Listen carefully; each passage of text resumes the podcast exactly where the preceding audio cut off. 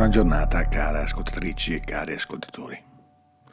Oggi è lunedì della prima settimana del tempo ordinario. Concluso il tempo di Natale, entriamo nel tempo ordinario, che ci fa aprire il Vangelo di Marco alla pagina in cui narra l'inizio della predicazione di Gesù. Il tempo è compiuto e il regno di Dio è vicino. Convertitevi e credete al Vangelo. Siamo dunque all'inizio tanto di un tempo liturgico quanto del ministero di Gesù. Un inizio da intendere in senso forte. Quelle che Gesù pronuncia oggi in Marco non sono soltanto le prime parole della sua predicazione, costituiscono piuttosto la sintesi essenziale, il kerigma si direbbe con una terminologia tecnica, di ciò che egli proclamerà in parole e in gesti, lungo tutti gli anni del suo ministero itinerante. Dobbiamo quindi prestarvi grande attenzione.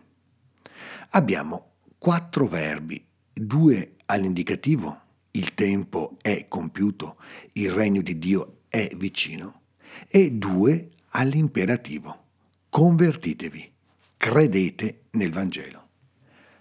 L'indicativo descrive ciò che accade, senza che l'uomo possa o debba fare nulla. Tutto dipende dal dono di Dio, che compie il tempo dell'attesa e rende il suo regno prossimo alla nostra vita. Dio ci dona il suo agire misericordioso, compassionevole, capace di perdono e di salvezza, desideroso di condurre la nostra esistenza alla gioia piena, a un compimento che non verrà mai meno. Gli imperativi esprimono piuttosto quale debba essere la nostra personale risposta. Ogni dono, infatti, per essere davvero tale, presuppone da una parte la gratuità di chi lo regala, dall'altra la responsabilità di chi lo accoglie. La nostra risposta si esprime in due atteggiamenti, la conversione e la fede. Convertitevi e credete, ecco i due imperativi. Conversione non tanto in senso morale, come un rendere migliore la nostra condotta etica, ma in senso teologico, come un conoscere in modo nuovo il volto di Dio che ora in Gesù esce dal suo nascondimento e ci rivela il suo mistero. Di conseguenza anche la fede si manifesta essenzialmente non come ideologia, un insieme di verità da sottoscrivere, ma come affidamento a Lui e alla promessa che fa alla nostra vita. Si tratta proclama Gesù, di credere nel Vangelo, di ritenere cioè affidabile la buona notizia che ci annuncia, di accoglierla, di lasciarsi da essa totalmente trasformare. Ciò che Marco racconta subito dopo è l'attuazione di questa dinamica nella vita di alcune persone, Pietro e Andrea, Giacomo e Giovanni.